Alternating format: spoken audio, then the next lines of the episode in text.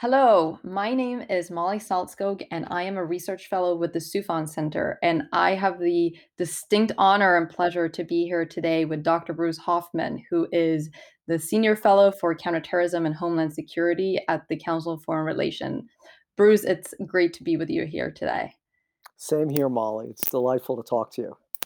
Yes, I I must say, um, you're one of the reasons why I got interested in studying uh, terrorism. So so I am very much looking forward to this conversation. Um, I think we'll we'll jump uh, straight into the elephant in the room, which is the recent um, domestic terrorism strategy from the White House.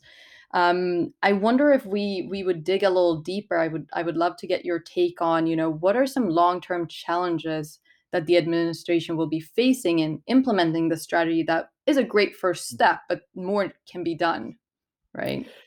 Yes, you're absolutely right. I think it's an excellent foundation. It said all the right things, but I think it was not so much surprising for what was in it, but at least from my perspective, surprising for what was not in it. For example, um, there was no discussion of what I think is absolutely critical, but one of the biggest hurdles is whether there should be or whether there's a need for domestic terrorism legislation. And that seems hardly to really have been mentioned. I was also surprised that we already have a tool um, which especially is applicable to one of the sections of the of the strategy which talks very much that this is an international struggle it's not just a national or domestic one and that we have to work with our partners. And of course, the State Department has the foreign terrorist organization designation list.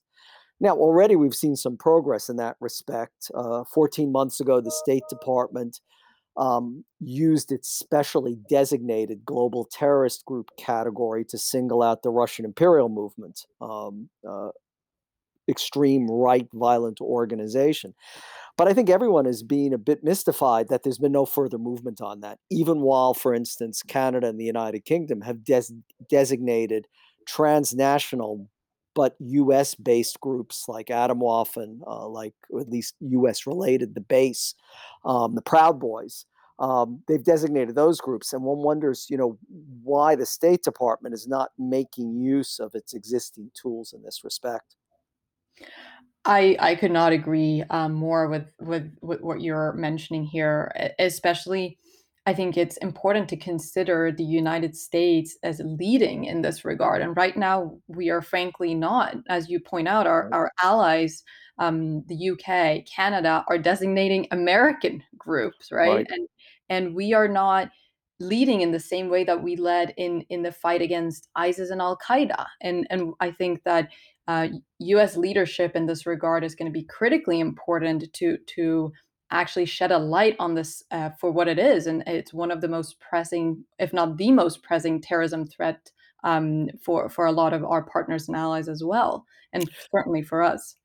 No, I agree completely, Molly. In fact, I think it's worse than that in some respects. Not only aren't we qu- quite leading, but the United States is being accused in the same way that we accused other countries like Saudi Arabia and Pakistan in previous decades for being passive enablers of terrorism. In other words, when our closest ally, Canada, designates three terrorist groups based in the United States, um, and we're not taking the same sort of action. I mean, it's implicitly implying that we've got to, we really have to get moving on this. And I think the strategy is a very important and a significant foundational step, but this requires really signal action and as and as you described, leading from the front.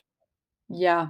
No, and I think that there are there are plenty of um, what what you could describe as low-hanging fruits where where even, you know, researchers and and academia outside of government has has shown very potent transnational ties between US groups and and extreme uh, right-wing groups or far-right groups in Europe and elsewhere who pose a threat to US national security that I should be considered for designation. So hopefully something like that could come out of the administration, a directive, um, sooner rather than later. Um, in the interest of time, I want to ask you because I know that you've spoken and published some on, on the idea of ideological convergence, and we recently had a case in Texas. um, where where this this was really on display, and if you could just give a brief comment on where we're heading now post January 6th with with the domestic terrorism. Well, that's that's a really important point that you raised because this to me is one of the challenges we face in counterterrorism in the future. Uh, we had the luxury, as it were, for the past couple of decades of having very clear, um, neatly identifiable categories of terrorists that we could organize our own counterterrorism measures around. But this case in Texas with someone named Col uh, Coleman Blevins that mixes white supremacism with neo-Nazism, with Islamism, um, and in this strange combination is becoming more and more common and defies some of the categories that counter-terrorist organizations, whether governmental or non-governmental, have traditionally used. So the issue is becoming more complex, not less, and again underscores the need for a national strategy such as the one recently proposed by the Biden administration.